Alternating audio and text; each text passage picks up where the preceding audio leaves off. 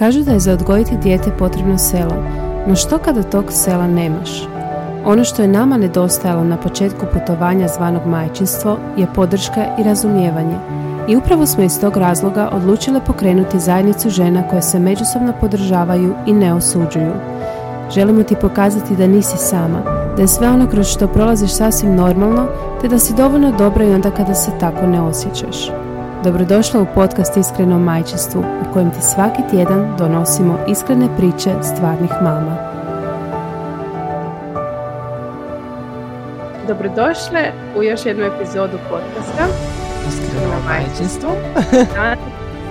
Danas nismo same, nego imamo jednu posebnu gošću s kojom se već dugo dogovaramo da snimimo uh, podcast. Uh, s nama je danas Jasmina Hadela. Hadela ili Hadela? Pa to je jako zanimljivo pitanje. Prvo pozdrav svima i vama, Martina i Sonja i svima koji će ovo slušati.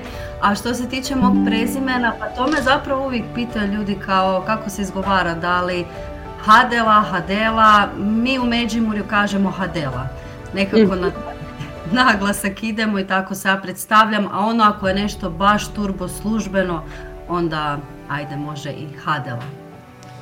E, Dobro. ja Hadela, stalno govorim Jasmina Hadela, ne znam, to mi je tak... tak pa ja sam Hadela, da, ja da. sebe tak. Uh, Jasmina, pa evo da ja bi prepustila tebi uh, da se predstaviš, uh, jer imaš dosta onako osebujan životopis, rekla bi. Puno je stvari s kojima se baviš, a opet je sve nekako povezano. Da, hvala ti Martina. Evo ja sam Jasmina Hadela, kao što ste me već i predstavili. E, od kuda početi? Za početak majka troje djece, imam dva dječaka, jednu djevojčicu. E, sinovi su trenutno 12,5, 11,5 godina, oni su mala razlika, 11 mjeseci. A kćer je nedavno navršila 7 godina. Bilo je tu puno zanimljivosti, ali vjerujem da ćemo se kasnije osvrnuti na to kako je taj put tekao. Vlasnica sam i Centra za rani razvoj djetinstva gdje provodim edukacije i savjetovanja za roditelje i mentoriram buduće edukatore roditelja, odnosno stručnjake koji provode usluge ili imaju neki svoj proizvod za roditelje. Prošle godine objavila sam svoju prvu tiskanu knjigu Biti svoja, koja je nastala na temelju moje životne priče i terapijskog rada sa mojim klijenticama, a isto tako imala sam isto imeni program Budi svoja gdje sam kroz video lekcije zapravo ispričala svoju životnu priču i povezala sa svim onim nekim izazovima i problemima s kojima se danas osobe susreću od e, uvjerenja nastala u djetinstvu, vrijednosti mhm. koje njegujemo, odnosa sa drugima, e, postavljanju granica, komunikaciji s partnerima, s poslovnim suradnicima, kolegama, prijateljicama, slika o sebi, dakle pogled na sebe.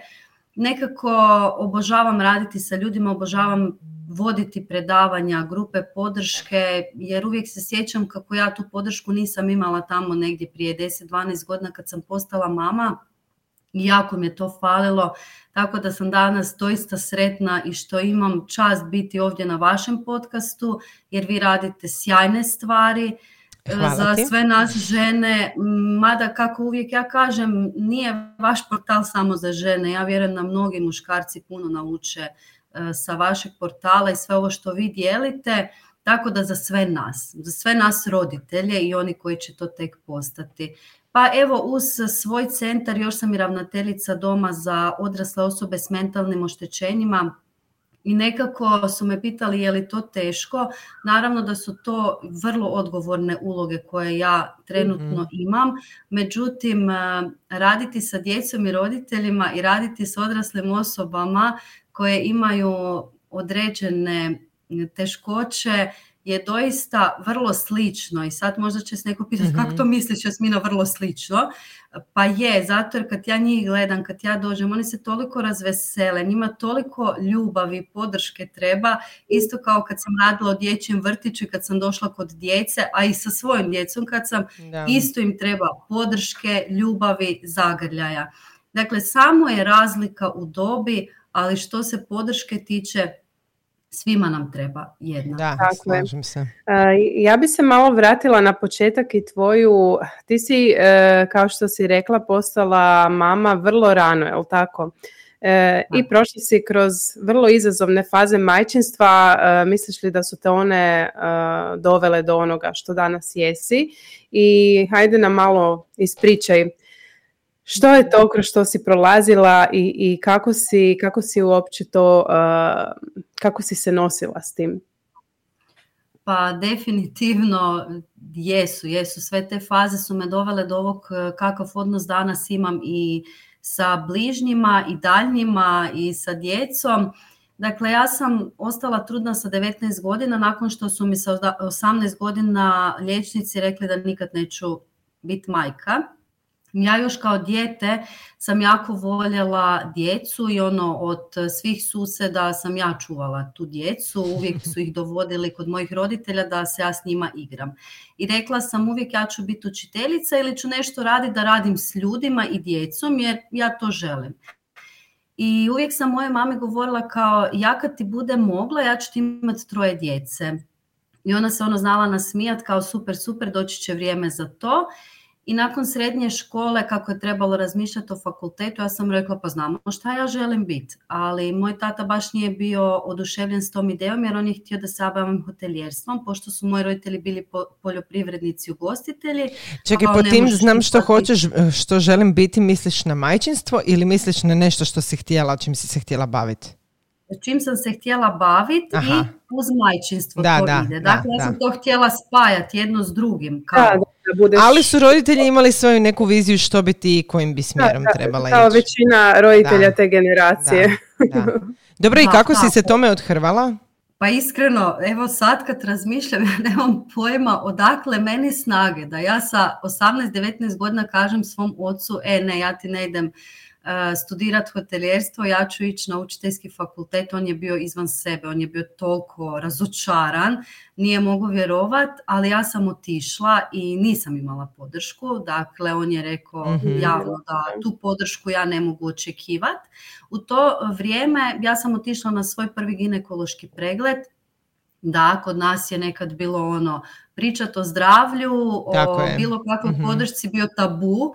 Ja sam jako kasno otišla zapravo na taj prvi pregled gdje je ona rekla da se kao tu nešto čudno zbiva i da hm, ne zna baš da li će tu ikakva trudnoća doći ikad na red. I mene je to prodrmalo kao prvo, pa ja sam bila u glavi dijete, ono 18 godina, nisam nešto previše izvan svog sela odlazila, osim u školu u grad kako sad to, pa ja sam uvijek rekla da ću imati troje djece, pa ne može. Ja dođem doma i plaćem i kažem mami ok, ja ću posvojiti troje djece, jer su mi rekli da neću svoje imati troje. I ona veli ok, polako, ajde idemo vidjeti šta je sad to. U međuvremenu ja sam susrela svog sadašnjeg partnera, odnosno muža i niš, ja sam njemu pričala da evo, meni su tako rekli, ja vjerojatno nikad neću imati djece. Upisala ja fakultet, i bilo je papreno, nikakva podrška tamo, nikakva ovdje. I negdje u 11. mjesecu je meni počelo biti zlo. Šta se dešava? Ja saznala da sam trudna. A mm. međutim, u vremenu je moj deda obolio, u kojeg sam ja bila jako vezana i opet mi onda i to teško palo. Tako da je stvarno taj početak trudnoće bio dosta papren, a i odnosi sa mojim partnerom su bili pa blago rečeno kaotični. Bili smo A mladi. Dobro, mladi, da, s 19 godina je to veliki, veliki šok. Reci mi, jesi li imala podršku roditelja? Jer rijetko kad ko priča i ima priliku pričati o tim mhm. ranim trudnoćama, on praktički kao tinejdžer. Pa ovako, s obzirom na moju situaciju i s obzirom da su oni vidjeli da sam ja godinu dana bila izvan sebe, kad sam mhm. saznala da ja neću imati svoju djecu, moja mama je meni odmah bila podrška. Tata on je bio malo u šoku, ali on je onako nije previše komunicirao sa mnom. Mi tek mm zadnjih sedam godina imamo super odnos, ali on do moje neke 23. godine nije nešto pretjerano komunicirao sa mnom. Ono, da, da, da. Mu je... Kao da im je neugodno razgovarati. Tako je, tako je. Bilo im je ono neugodno razgovarat, ali dobro, pitali su što ćemo sad, koji su planovi, hoću li se udat, eh, hoću li živjeti kod njih ili ću živjeti kod eh, svog supruga. Ja sam rekla da se udat neću. Dobro, dobro. Dok se odnosi ne poprave, ja se udat neću. E, a da živjeti možemo kod nas, ali treba nam pripremiti prostor, jer ja sam imala jednu malu sobu, mislim, ono, za početak ok. Međutim, tu su od e, mog muža roditelji pripremili prostor kod njega, pa sam se ja nakon poroda preselila tamo. I to je bilo dosta teško zbog toga jer e, je izostalo podrške i meni se doslovno nakon poroda u glavi okrenulo. Sve emocije, sve ono što sam kroz djetinstvo prolazila zašlo van. Dakle, ja izrazito poštujem svoje roditelje i zahvalna sam im na svemu što su mi dali i danas iz ove pozicije ih razumijem u potpunosti. Znam da nisu drugačije mogli, to želim za početak reći. Međutim, djetinstvo nije baš bilo sjajno. Oni su puno radili, mama je znala biti često nervozna, pa naravno danas je onda znala i fizički ponekad kazniti, pa ono, sve, sve ono starinski, moraš biti na, klečat na kukuruzu, biti u kutu, šiba, remen, remen. Je, je, da, da, remen, remen. Mislim, to je bilo vrijeme u kojem se m, fizičko kažnjavanje je bilo e, podnormalno. znači, nije znači tu se nije radilo, glupo sad to zvuči, sad reći ono kao tu se nije radilo o zlostavljanju. Nije da su to radili sa satisfakcijom, uh, a nego nisu znali bolje. To je za njih bila odgojna disciplina, nažalost. Da, da, da. Užas. Da, mislim, u njihovo vrijeme to je bilo normalno i nije to sad da je to bilo svaki dan. Tako je, da. I baš ovo kako si ti Sonja rekla, dakle, ja ne bi išla na to da je to bilo i satisfakcija, je sad ja uživam u tome, mm-hmm, ja ću sad tebe mm izmaltretirati, nego to je stvarno bilo kad mama nije više mogla. ja sam s njom pričala o tome prije kakvih deset godina, ja sam nju pitala, mama, zašto si ti to radila? Zašto si me tukla? Mislim, ono, gle kakve su mi noge, ja imam još uvijek ono žile kako su mi ostale od tog vremena.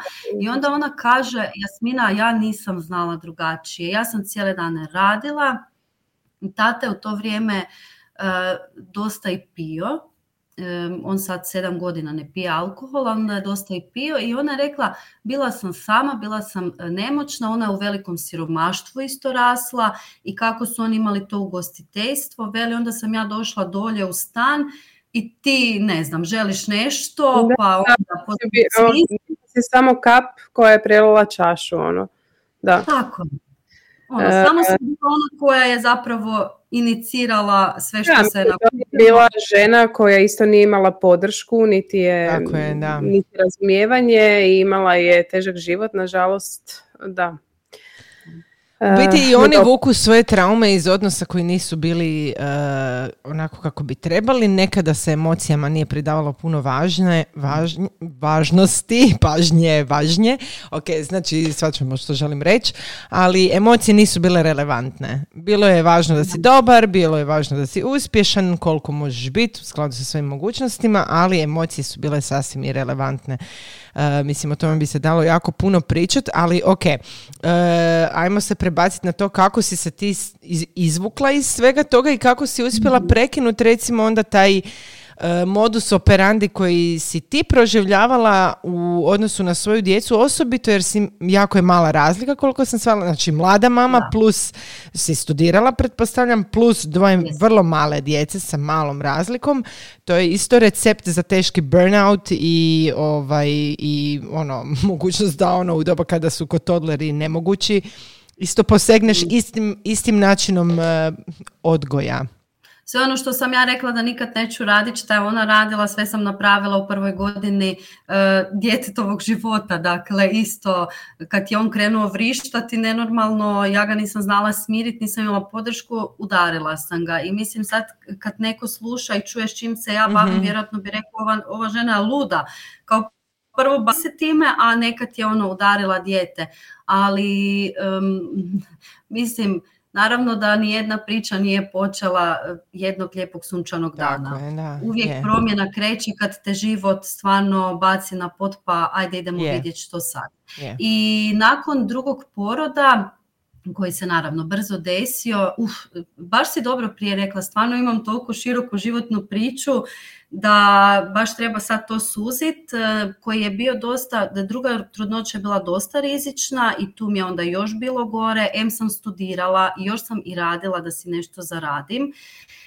I 2013. sam bila opet trudna, tu trudnoću nažalost sam izgubila i tu je bio neki klik koji je mene odveo do kraja u neko ludilo. Ja sam bila potpuno osoba koju nisam poznala, ljubomorna, vikala sam stalno, plakala sam stalno, svađala sam se sama sa sobom, sa svijetom, svi su mi bili sve krivi i 2014. me pokosio meningitis, međutim i te godine sam ja upisala dodatne dvije godine u Rijeci i ja bih rekla da je zapravo taj diplomski studij i profesori i ljudi s kojima sam se tamo okružila nekako su mi bila prekretnica za promjenu života. Jer sam shvatila više ne želim to. Obožavam svoju djecu, volim svoju djecu, ali vidim da mi traume dolaze iz djetinstva van, treba nešto poduzeti. Naravno, imala sam 24 godine, šta sam ja znala šta treba poduzeti. Nikad nisam imala internet, nisam imala Facebook, Instagram, nisam čula za grupe podrške, nisam čula za ono psihoterapeuta. Mhm. Jedino što sam čula je psihijatar, a kao ako to ideš onda si lud, tako je bilo u našem selu i nemoj raditi sramotu obitelji. Da. I nakon tog meningitisa koji sam jedva preživjela, tri mjeseca sam u krevetu bila kobiljka i kad sam shvatila da zapravo su djeca skoro ostala bez mame, ja bez života i ono, nemaš onda ništa kad nemaš zdravlje, tu sam nekako rekla ok, vrijeme za promjenu i ja sam našla, e sad, slučajno, iako slučajnosti ne postoje, savjetnicu i ta žena je meni zapravo pomogla da napravim prve korake jer sam ja rekla, mislim ja sam uništila svoju djecu, moja djeca će imati za cijeli život poteškoće, ja sam jako loša mama, ja ne znam šta radim. I onda ona mene samo smirila i rekla je ok, povrijeđena si, imaš svoje rane, imaš svoje traume, idemo od početka, idemo vidjeti što možemo. I ona me tu umirila s načinom da je rekla djeca do sedme godine zapravo nama sve opraštaju. I to mi je bila informacija koja mi je bilo ono wow, kao bezuvjetno vole svoje roditelje. Ono što ja danas znam sa svoje stručne strane da mi stvarno imamo veliki utjecaj na djecu do njihove 12. godine i da što mhm. napravimo do 12. godine onda nakon 12. godine stvarno ovisi kako, kako ćemo s njima komunicirati i kakav će naš odnos biti. Jer to je ono što ja danas zapravo njegujem sa svojom djecom. Ja sam joj rekla, ok, dobro, ajmo vidjeti što treba napraviti. E, Vidiš, dobro je da si rekla do 11. godine, jer inače ono, uh, uvijek se pričalo ono što do treće godine napraviš, napraviš uh, i to je mene uvijek uh, ono, zaprepastilo bi me jer je tri godine prolete, da, a realno onako u prve tri godine dok dođeš sebi ono, čekaj malo. teže, a kao tu bi trebala dati najbolje i, i spružiti sve i onda posvjesno si misliš ok, sad sam sve sam zeznula. Da. Sam sve zeznula, da. Ali dobro je da ipak uh, imamo šanse promijeniti neke stvari do 11. Mm. godine. To je već malo onako o, o, olakotna okolnost. Da, zapravo e, primijetila sam sad e, i kod Sonje i kod tebe Martina e, kako ste krenule oba dvije pričati o tome da su prve tri najvažnije i zapravo tu vidim često i kod roditelja kada radim sa svojim klijentima koliko se preplaše i onda vidim sebe, onu Jasminu preplašenu od nekad kao uništila sam si dijete jer do treće godine, ne bi rekla do treće, do druge njihove sam ja bila ono malo luda u glavi, ne malo, malo više i mislila sam gotovo jer sam znala po školskome da se do treće godine, tako je. Zašto kažemo da su prve tri najvažnije? Pa zbog toga jer se onda najviše razvija dječji mozak i mhm. možemo najviše toga dati svojem djetetu, ono kao sigurnost, dobri temelji. Kao kad gradimo kuću pa radimo dobre temelje, to je to. Međutim, naravno da je prevencija uvijek bolja nego kasnije raditi, promijeniti, popravljati pod navodnicima, ništa se nema za popravljati, ali nekako mislim da u današnje vrijeme je to stvorilo veliki teret i pritisak mnogima od nas, odnosno mnogim roditeljima, pričam u množini zbog toga jer ja sam tu i nemojmo se zavaravati, mislim, ljudi dragi, život nije savršena linija i uvijek će biti izazova. I kad me pitaju roditelji, ej Jasmina, kad će prestati izazov? Nikad. Samo ćemo se mi naučiti drugačije nositi i značemo drugačije iskomunicirati određeni problem i izazov. Da, prve tri su najvažnije. Međutim, šta to znači? Da osoba koja nije znala do mhm. treće godine djeteta da su prve tri najvažnije, da sad je najbolje dići ruke i ništa više ne raditi. Mhm. To nije istina. Znači ja sam počela kad je Viktor imao sedam godina, zato jer je imao psihički ispad, kad je krenuo prvi razred, a ja sam se, zamisli ovo, ja sam se vratila radit natrag u sustav kad mi je malena dojila, imala je sedam mjeseci, jer kao bilo mi obećano da dobit ćeš posao za stalno. Aha, da. I vratila sam se i on je imao psihičke ispade. Znači njemu se sa sedam godina tek vidjelo šta smo mi do sad napravili i šta sam onda trebala? Aha, ostaviti, da, vidim ima ispade, nema veze. Ja neću ništa poduzeti jer ne može se ništa. Nije tako. I ja sam shvatila da promjena ide od mene. mm Zbog čega? Zato jer moje reakcije ovise. Naravno da se dijete ne može pomoć i da dijete ne može odgajati nas. Mislim, može. Ja uvijek kažem da e, mi učimo u svoju djecu i da svi se mijenjamo svoju djecu, ali ipak smo mi još uvijek tu odrasle osobe koje su odgovorne za djecu i odgovorne za sebe. I to je jako velik teret jer trebaš biti odgovoran za više osoba. I naravno ako nemaš adekvatnu podršku da se raspadaš. I kad je ta žena meni rekla da su te traume puno dublje, nego za osobu koja to može raditi sa mnom, ja sam potražila terapeutkinju. Dakle, više ne savjetnicu, nego terapeutkinju s kojom ću raditi na dubinama. I tu je moj razvoj krenuo. Tu sam ja onda 2015. sam zatrudnila s Magdalenom, došla je ona. Prije dvije godine sam opet izgubila trudnoću i bilo mi je jako teško jer opet nisam imala podršku oko sebe jer ono, to je takav tabu reći da si da, da, dobro. E, gubitak bebe je zaista djeteta je takav tabu tema kod nas ono o kojoj se užasno malo priča i zaista ne, ono, ne kao samo da je neka sramota. Da, ne ono, samo da se malo priča, nego, nego se banalizira. To je, da, mislim, da, i banalizira se, naravno. Mislim, takvi roditelji, svi ti roditelji bi trebali imati stvarno stručnu pomoć nakon toga, ono, istog trenutka, uh, ali nažalost to u većini slučajeva nije tako. Da, da. Zbog toga jer e, mislim reći ženi koja je bila trudna tri mjeseca, četiri mjeseca ili dva mjeseca, ma svejedno, kao pa dobro još je bilo malo, uf, to je jako teško. S druge strane tu dolazimo, onda samo ću to sad spomenuti jer mi paše uz ovu, ovaj gubitak trudnoće pa ću se vratiti. E, dakle, meni isto cijelo vrijeme mi se govori kao, a pa dobro, sad imate dva dečka, sad bi trebalo i dvije curke. Kao prvo, ja ne mogu utjecati na to da li ću imati, ako ću imati još djece, da li ćeš biti curica ili će biti dečko ili će biti blizanci ili nešto drugo. Kao prvo, to je presmiješno, ali to je u narodu tako ostalo, ali ono s druge strane, ljudi ne znaju da svaki put kad mi nešto tako kažu, otvore opet moju ranu, a to je da sam ja dvoje djece izgubila. Dakle, ja bi trebala biti majka petero djece, ne troje, mhm. ali dvoje nije, nije uspjelo.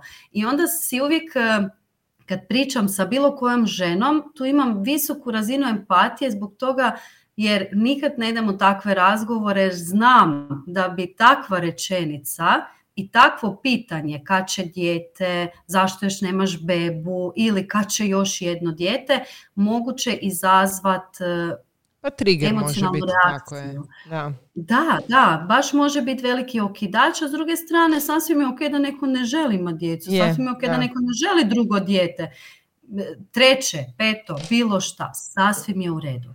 To sam samo htjela ono nekako reći za sve žene koje će ovo slušati, da nisu same i ako se netko susreće trenutno sa takvom emocionalnom fazom, ja sam tu, slobodno se javite, uvijek volim podijeliti i podržati jer znam koliko bi meni u onom periodu značila podrška koju nisam imala. I dakle, došla je Magdalena, a Magdalena, ja velim da je bila ključ najveće promjene. E, sad dali zato jer je bila žensko dijete. Ja sam se užasno bojala imati žensko dijete i ja nisam htjela znati spol do kraja. Znači ja sam na porodu saznala za spol i prvo što sam sebe pitala kako ću ja odgajati žensko dijete. Jer baš što misliš, zašto ti je taj strah bio od, e, tipa od ženskog djeteta? Pa zbog toga jer kao ok, imam, imam dečke, s njima znam kako ću, jer ono, to, to ćemo mi čvrsto, stabilno, to su muškarci, to će biti sve mhm. dobro, mi ćemo zajedno, ja imam tu istu energiju, onu, borbenu u sebi, a kao žensko dijete ipak je otvorilo mene onu nježnu stranu i čekaj malo, hoćeš ti meni sad reći da će ona nježna jasmina početi dolaziti van, ja se bojim te jasmine, jer šta Aha, zato ti je ovo obrambeni mehanizam, tako je, da. Uh, ali vidiš, uh, još jedna stvar koja je nevjerovatna koliko smo ispravnog mozga da uh, su curice nježnije, da, su... Ja bi, ja bi se čak usudila reći, dobro, sve sigurno zavisi od djeteta do djeteta kao općenito od bilo koja osoba, svi smo onako specifični, jedinstveni, ali nekako ti dečkići mi se čini da su jako zakinuti emocionalno, upravo zato jer od njih stalno očekujemo tu stabilnost i snagu i sve. Ali da, oko tebe bih rekla da je ono, možda to strah od, ono, tvoj obrambeni mehanizam je ja sam jaka. Tako je, tako je. I zapravo u radu sa e, psihoterapeutom sam ja i do toga došla. Mhm, dakle, radila mhm. sam godinama sa terapeutkinjom i sad kako sam sama educiran za e, psihoterapeutkinju, evo uskoro ću biti pod supervizijom, onda e, moj psihoterapeut i ja smo došli do toga da je kod mene obrambeni mehanizam bio toliko snažan, ja sam doslovno štit oko sebe napravila, mm kao mogu razumjeti druge i jako sam velika podrška drugima, ali kad sam ja u pitanju, ne, ja sam stjena i ne, nećemo ono pretjerivati. E, to je onaj spasitelj u tebi. Tako je. I nekako zato uvijek ističem koliko je važno imati tu stručnu podršku, ali kvalitetnu stručnu mhm. podršku, jer znalo se desiti da mi dođu klijentice i kažu da su čule da ne smiju plakat, da je to za bebe od stručne osobe, pa uvijek provjeriti svakako da li nam odgovara nečiji pristup. Da, to je užasno važan faktor zapravo, da. Mhm. da. Hoću reći da je stvarno važno kako ćeš kliknuti sa svojim terapeutom jako, jako važno. S nekim ćeš kliknuti, nekim ne i ok dalje tražiti. Dakle, to ne znači da osoba ne radi dobro, nego jednostavno ono, mm. ne, niste si odgovarajući par i to je ok. Ta se tiče, onda kad je to Magdalena došla u naš život, velim, e, tu sam ja zapravo shvatila da do sad jesam radila, ali nisam napravila ništa previše, jer tek je sad taj oklop pao dolje i tu je krenula neka predivna prekretnica gdje sam se ja potpuno prepustila u ruke moje terapeutice i ja sam rekla nekako mi je ona ispasila život jer kad sam zadnju trudnoću izgubila prije toga e, godinu dana prije toga sam imala problem sa alkoholom, o čemu zapravo nikad javno previše nisam pričala. Mislim da sam jedanput na Instagramu stavila mm objavu i ljudi su bili šokirani. Ali imala sam jer e, i niko nije shvatio, a doslovno sam ono, od jutra do mraka, kad sam i kuhala, pila nešto i to je bio moj bijeg od mojih rana i mojih bolova.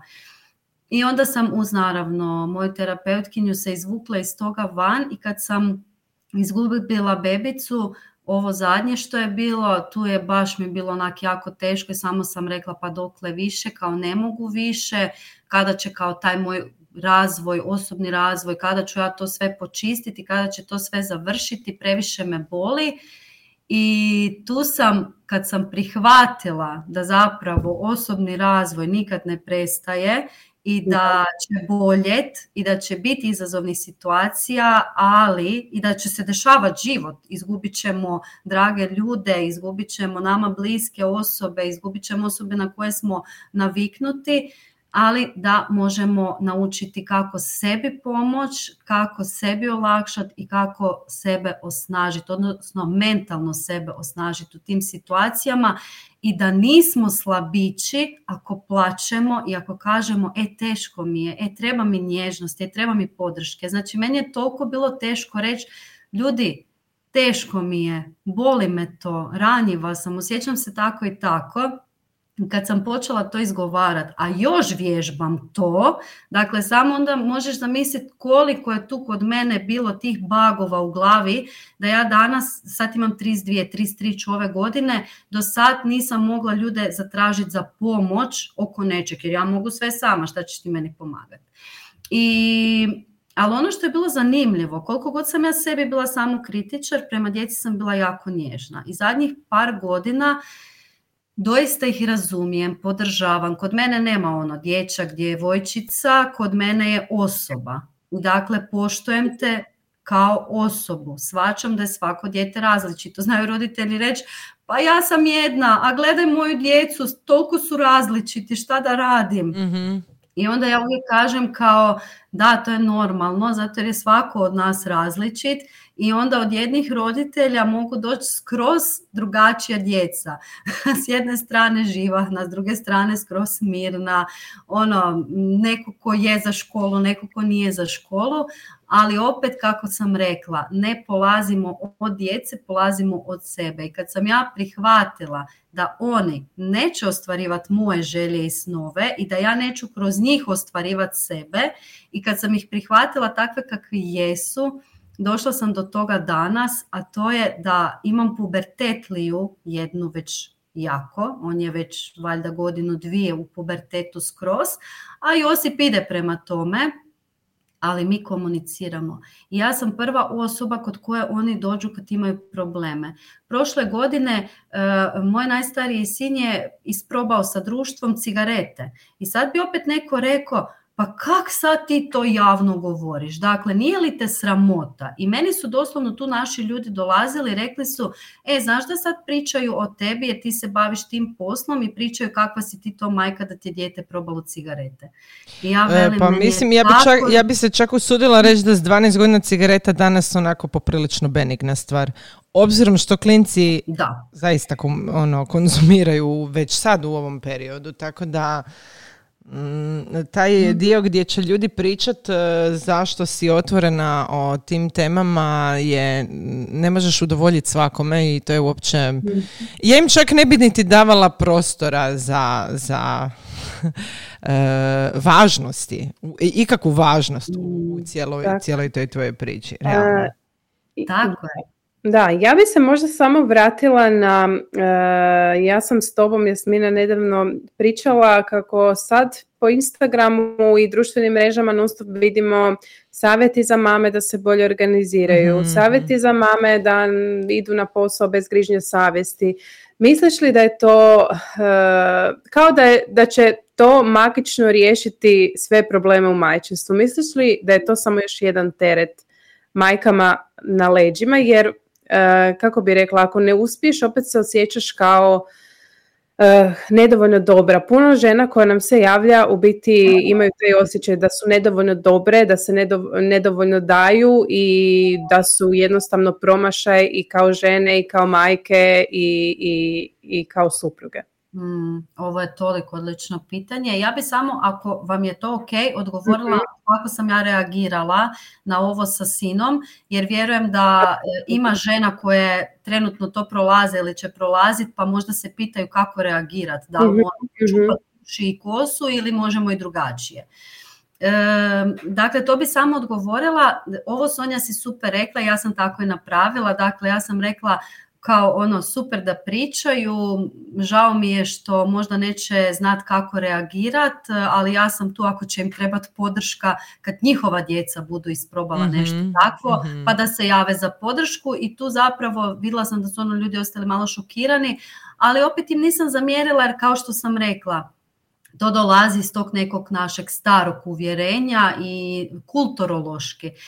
Ja sam jednostavno došla doma, ja sam mu rekla kao ok, imamo razgovor, ja ti dajem priliku da budeš iskren, a sad je na tebi. I on je prvo počeo plakat kao mama, kao ja rekao, evo ja stojim tu, a ti imaš priliku. I naravno da je u meni se javila moja mama koja je išla, kako si mogao, sramotio si me, šta je s tobom?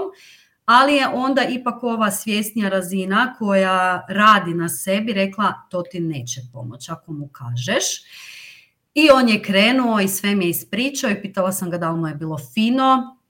Rekao da nije, pa rekao dobro zašto si onda tri put probao ako ti nije, kao i društvo je probalo. Ok, ja sam njemu ispričala svoju priču da smo i mi kao djeca, ali ipak malo stariji, ne sa 12 godina isprobavali svašta i rekla sam mu kako to može utjecati na njega i na njegovo zdravlje, s obzirom da on ima sa plućima problema da može i na to utjecati i da bi imao prijatelje ne znači da mora pušiti ili se priklanjati ovisnostima, jednostavno onda tomu ni nisu pravi prijatelji jer pravi prijatelj će prihvatiti da ti nešto ne želiš probati. I tu sam mu zapravo dala dozvolu da on za sebe donosi odluke, a s druge strane zna da mi može vjerovati. I šta se drugi dan desilo? Došao je doma, sjeo je pokraj mene i pogledao me. Ja sam bila samo tiho i kao on meni veli mama. Drugi dečko je isto htio biti e, prema svojoj mami iskren, ali ona nije reagirala kao ti. Ona ga je baš jako kaznila i stukla. I okrenuo se, zagrlio me i rekao mi je hvala što si ti takva mama i što si tako reagirala. I onak, da. šta je sad ovo?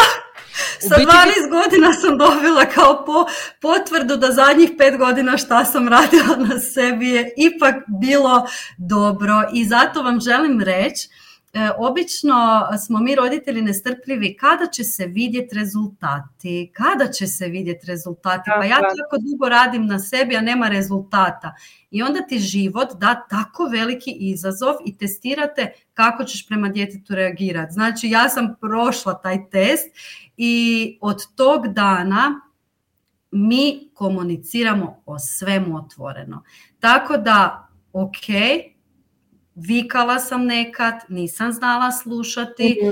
radila sam na tome, učila sam i to ne znači da se mi danas ne posvađamo. Nemojte vi e, to sam baš htjela, baš sam te to htjela pitati, neovisno o tom radu na sebi, um, koji zapravo, kao što si sama rekla, traje cijeli život, skloni smo opet imati ono relaps. Uh, I koliko ti se to isto često dogodi da samo se, ali mislim, pretpostavljam da se sad sama možeš zaustaviti jer prepoznaš da radiš nekakav ono postupak koji nije ok. Pa da, zapravo ja se počnem sebi smijat. Kad ja želim početi vikat ili nešto jer vidim ili sam nervozna ili me nešto boli ili sam ono u fulu poslu pa te onda ispituju stalno nešto ili ovaj dođe iz škole pa ova dođe iz škole pa moraš pomoć. I dođe ti da vikneš i da kažeš ajde idi tamo pusti me na miru ali onda se ja zaustavim i kažem gle ne mogu ja sad ovo ajde pričekaj me dok završim doći ću Druga stvar, da, vičem, ali ne na način da vičem da ga vrijeđam ili nju ili njega ili bilo koga oko sebe na osobnoj razini.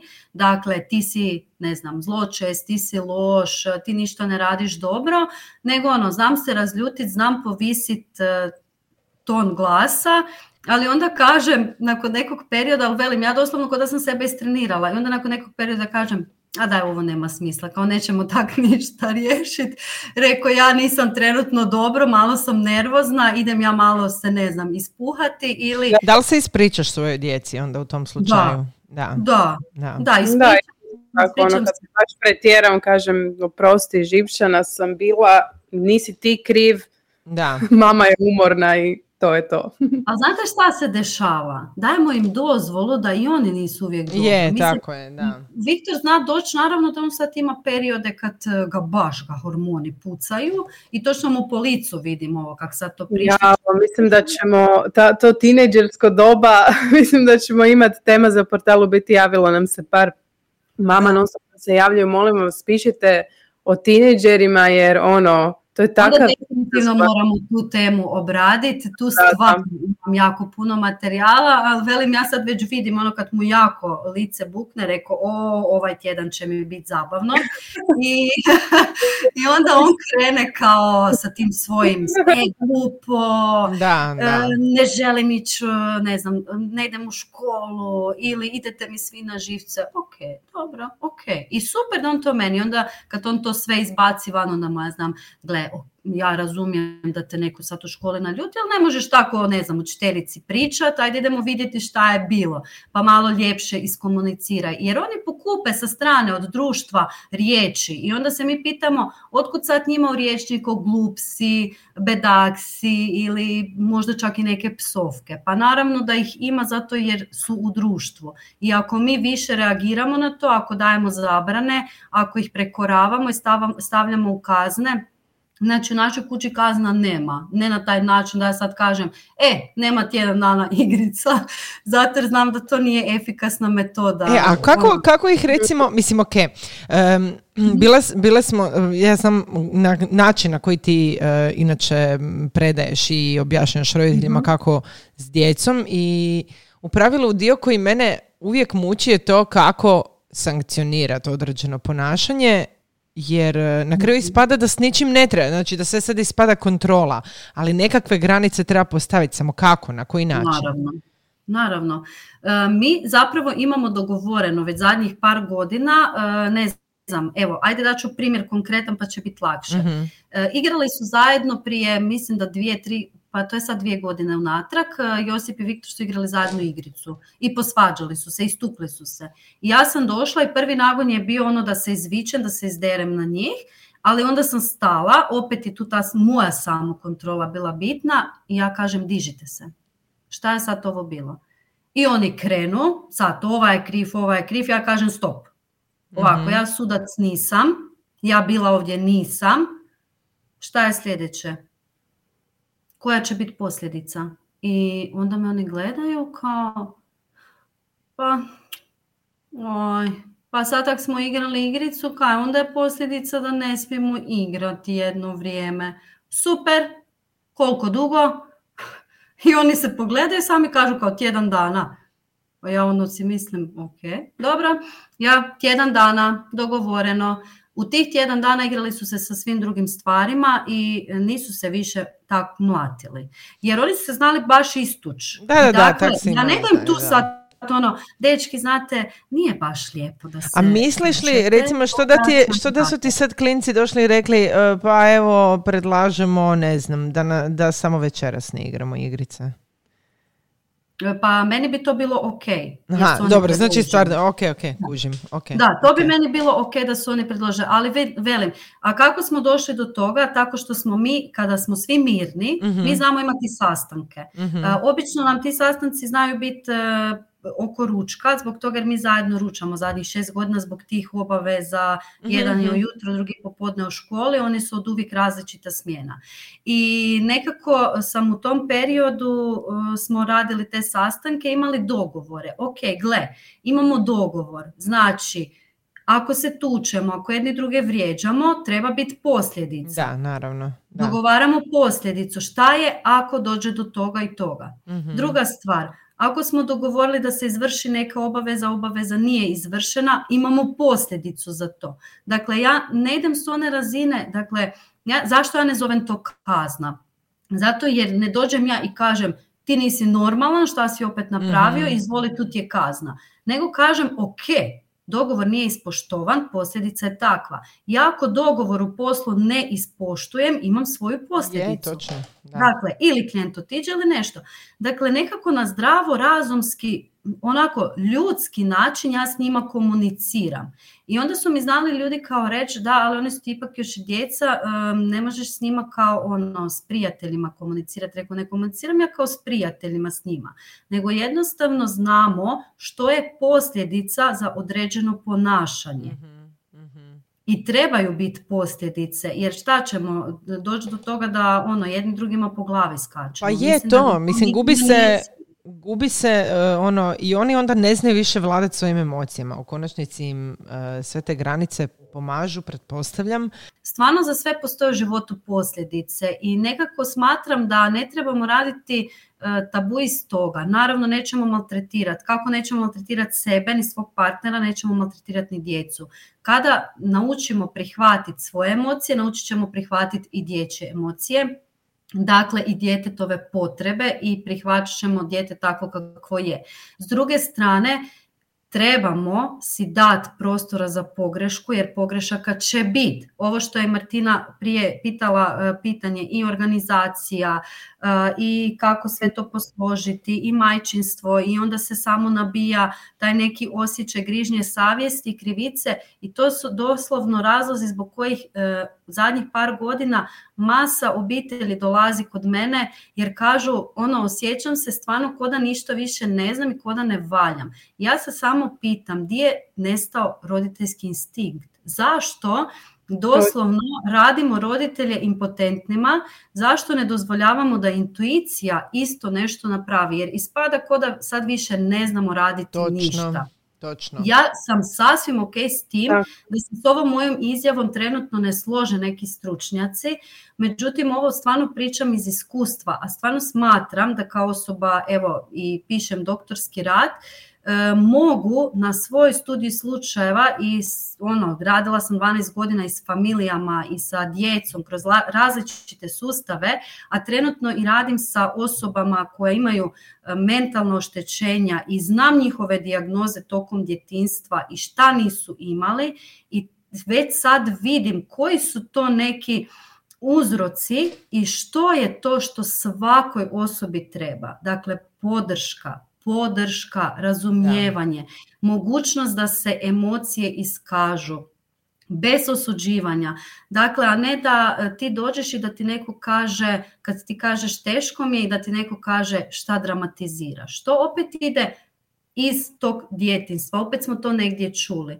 I onda danas, e, kako je naravno masa je, masa je sadržaja, masa je savjeta i mi mislimo da sve to trebamo dostići. Kako je krenula korona, tako je porastao naravno taj, to internet poslovanje bi ja rekla i jako puno resursa je došlo van, što kvalitetnih, što nekvalitetnih i ono, mnoga zanimanja su se istaknula na tržištu koja možda ranije i nisu postojala i ok, sasvim je u redu, ja kažem svako ko radi posao neka ga radi tako da kad legne na večer u krevet može reći ja sam miran. e, ali sad tu treba razmišljati o krajnjem korisniku. Jer recimo ovdje se vrlo društvenim mrežama se targetiraju mame, osobito mame koje su umorne. Mame koje su umorne će vrlo vjerojatno birat bilo šta samo da si pomognu, tako da je teško njima razaznat od mora edukatora koji su izronili na društvenim mrežama, koji su zapravo ispravni, a na odnosno evo, možeš li ti istaknut kako prepoznat što, će tebi, što će tebi kao krajnjem korisniku odgovarati? Mm, da, e, ovo si dobro rekla i zapravo e, to su, ja kažem, to je doslovno kao da psihološki manipuliraš nekoga jer točno znaš di ga boli. Tako dakle, e, kako se riješiti umora u tjedan dana, kako postati organiz, organiziranija u tjedan dana. Dakle, to su sve naslovi. Naravno da te naslove ja znam zato jer se ja isto bavim mentoriranjem i znam što mhm. prolazi jer se educiram u području marketinga i što prolazi, koji naslovi prolaze, na kraju krajeva šta se klika. Međutim, ovdje pričamo ipak o malo dubljim stvarima, ljudi moji. Dakle, pričamo o našoj psihi, o dugoročnoj stabilnosti, o mentalnoj stabilnosti i mm. kada nešto trebamo, ajde, ajde, kad nam mozak kaže to je to, to ja trebam, ovo je meni potrebno da ja budem bolje, ajmo stati na loptu i ajmo prvo malo promatrat. Ajmo promatrat kako ta osoba radi, koje iskustvo ima iza sebe, kako meni može pomoć, može li me razumjeti. Meni je nekako spoj iskustva i znanja ono što meni presudi u mhm. ovom mom području. Naravno, postoje područja gdje mi apsolutno nije bitno koje znanje osoba ima, nego mi je bitno da mi riješi moj problem. Međutim, u ovom se je pokazalo da, ok, super je bilo kad je bila korona i onda smo imali svakakve edukacije i to je pomagalo, međutim došla do preopterećenja i mi danas imamo osobe koje imaju anksioznost, depresiju, burnout, e, psihoze, i tako dalje. Ne znaju šta sa sobom, psihoterapeuti su svi popunjeni, dakle termine jedva dobivamo. Je, to je istina. I meni je to samo pokazatelj da nešto ipak se nije radilo kako treba. Uvijek znajmo da je odgovornost na nama. Dakle, ono što mi konzumiramo, ono što mi upisujemo, ide odgovornost od nas. Dakle, ne možemo mi kasnije kriviti osobu ispred nas kao ali ti si mi to prodala, ali ti to radiš, a to meni nije pomoglo. Ne. Kako god ovo sad okrutno zvuči, ali ipak je do nas da vidimo hoćemo li raditi s tom osobom ili ne. Svakako provjeriti ima li ta osoba iskustva, ima li znanja, kako nam može pomoć i ima li netko iskustvo rada s tom osobom. Meni je i mhm. to važno. I mhm. ono što onda na kraju možemo napraviti, uvijek zatražiti ili inicijalni razgovor ili otići na e, neki webinar koji ta osoba održava e, ili pogledati nešto što je ta osoba napisala i vidjeti da li je to nešto što nama odgovara. Jer recimo, ja sigurno neću otići kod e, nekoga ko mi priča o organizaciji, a kaže mi ja nisam organizirana osoba i ne znam kako to posložiti, a meni daje savjete kako da ja bi to trebala raditi. Što se tiče organizacije u majčinstvu i ovo što isto Martina prije pitala, pa ja ne bi stvarno htjela da, evo, ja svim ženama koje će ovo slušati nekako poručujem, evo, doslovno ovaj zvuk. Dajte onak da sjednite, opustite se, skuhajte kavu i prvo razmislite što vama za vaše psihičko zdravlje treba. Zato jer ako ćete stalno živjeti u tom presingu, doći ćete do toga da sa zdravstvene strane neće štimati. Tijelo će jako brzo reći, e ja ti to ne želim.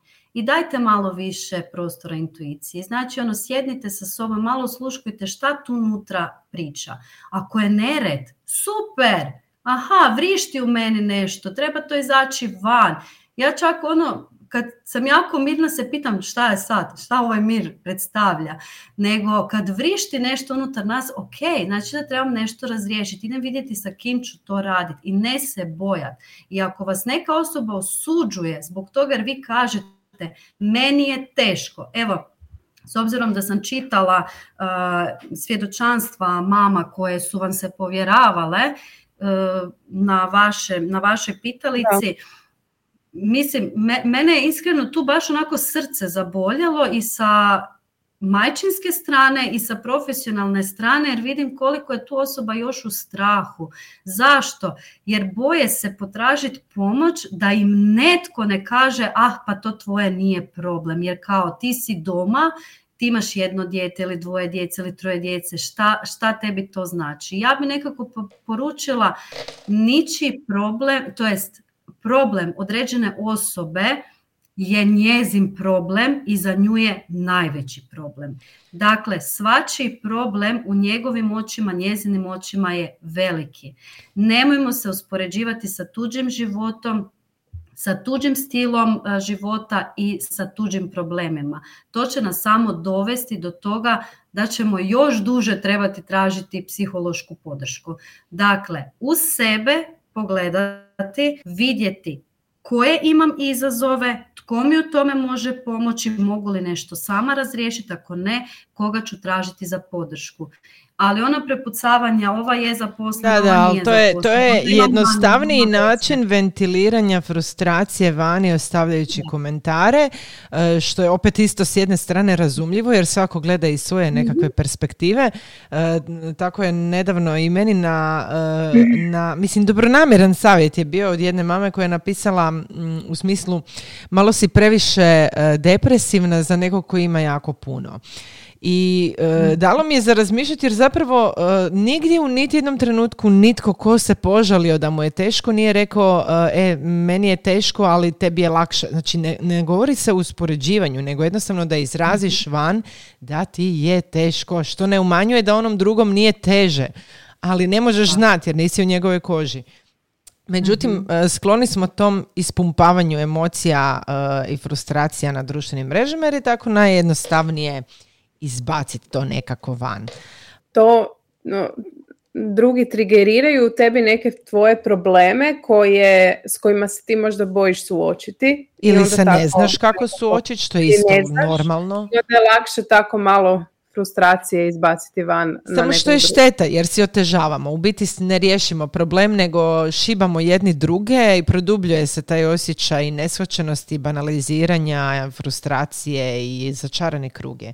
Tako da... Uh... Ono, što, e, ono što bi tu samo htjela reći da i, i zapravo i razumijem te osobe i voljela bi da se ne nađu kao prozvanima, iako moguće da se neko nađe prozvanim, ali to opet nije do nas, nego do te osobe što ona trenutno proživljava ima u sebi. I nekako um, naglasiti da stvarno u nama leži odgovornost onoga kako ćemo se mi osjećati, što ćemo izgovoriti i da je sasvim razumljivo da pomislimo ponekad, mislim Bože dragi, ja sama sam koliko puta pomislila i dan danas znam pomisliti ma neću ja pričati svoju životnu priču, neko će reći gle, gle nju sad tu se kao nešto pretvara. Znači meni je bilo jako dugo izazovno pričati o sebi jer nisam htjela da neko kaže a šta ona sad sebe ističe, pa svi mi imamo e, nešto kroz život. Dok nisam proradila to i dok nisam rekla sebi ok i uz naravno podršku psihoterapeuta, dok nisam rekla ok, nekome treba da čuje ovo, jer možda trenutno netko to prolazi, ne zna kako i što da napravi, pa će mu ovo pomoć da se usmjeri u pravu stranu i da vidi da nije sam ili sama.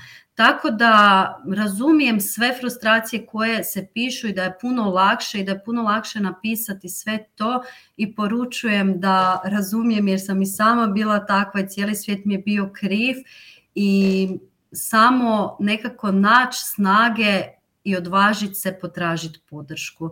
Jer to što mi pišemo i što izbacujemo frustracije stvarno samo znači da nas jako boli. Jako nas boli, a nitko ne želi da ga boli. I zašto je tako teško tići e, i raditi na osobnom razvoju? Pa ko voli bol? Nitko, ni fizičku, ni psihičku.